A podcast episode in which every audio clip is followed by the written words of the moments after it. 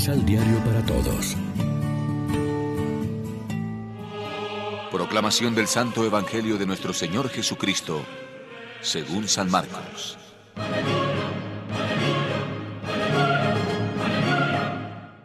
Con el reino de Dios pasa algo parecido a lo que sucede cuando un hombre siembra una semilla en la tierra. No importa si ese hombre está dormido o despierto, o si es de noche o de día, la semilla siempre nace y crece sin que el campesino entienda cómo. La tierra produce primero el tallo, después la espiga y finalmente las semillas. Y cuando llega el tiempo de la cosecha, el campesino recoge las semillas. ¿Con qué puede compararse el reino de Dios? ¿A qué se parece? Es como la semilla de mostaza que el campesino siembra en la tierra. A pesar de que es la más pequeña de todas las semillas del mundo, cuando crece, llega a ser la más grande de las plantas del huerto. Tiene ramas bien grandes y hasta los pájaros pueden hacer nidos bajo su sombra. Jesús enseñó el mensaje del reino de Dios por medio de muchas comparaciones, de acuerdo con lo que la gente podía entender. Hablaba solamente por medio de comparaciones y ejemplos, pero cuando estaba a solas con sus discípulos, les explicaba todo con claridad. Lección Divina Amigos, ¿qué tal? Hoy es domingo 13 de junio, celebramos en la liturgia el undécimo domingo del tiempo ordinario y como siempre lo hacemos con el pan de la palabra que nos ofrece la liturgia. En el Evangelio de hoy Jesús cuenta, una vez más, dos breves historias que suceden todos los días en la vida de todos nosotros. La historia de la semilla que crece por sí misma y la historia de la pequeña semilla de mostaza que crece y se hace grande. El agricultor que planta conoce el proceso. Semilla, fino y lirio verde, hoja, espiga, grano.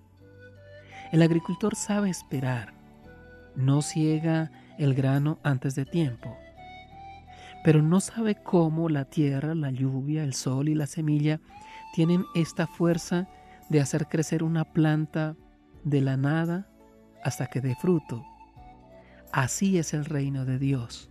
Es un proceso con etapas y momentos de crecimiento. El grano de mostaza es pequeño pero crece y al final los pajarillos hacen su nido entre sus ramas. Así es el reino. Comienza muy pequeño, crece y extiende sus ramas. La parábola deja abierta una pregunta que tendrá respuesta en el Evangelio más tarde. ¿Quiénes son los pajarillos? El texto sugiere que se trata de los paganos que no pueden entrar en la comunidad y participar del reino. Por malas que nos parezcan las situaciones de la iglesia o de la sociedad o de la comunidad concreta, la semilla se abrirá paso y producirá su fruto, aunque no sepamos ni cuándo ni cómo. La semilla tiene su ritmo. Hay que tener paciencia como la tiene el labrador. Nosotros lo que tenemos que hacer es colaborar con nuestro esfuerzo, pero el reino crece de, desde dentro por la energía del Espíritu de Dios.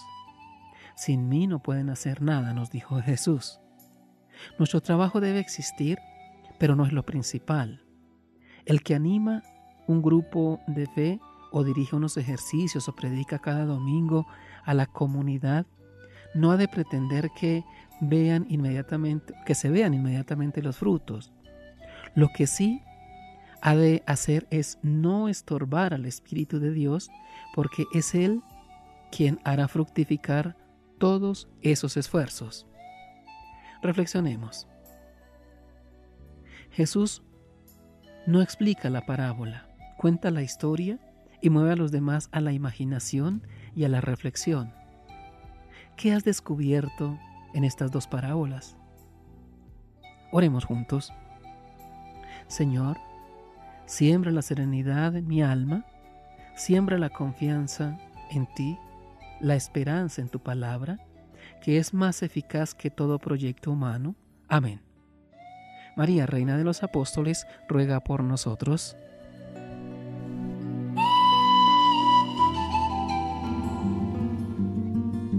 Complementa los ocho pasos de la Alexio Divina adquiriendo el emisal Pan de la Palabra en Librería San Pablo o distribuidores. Más información www.sanpablo.co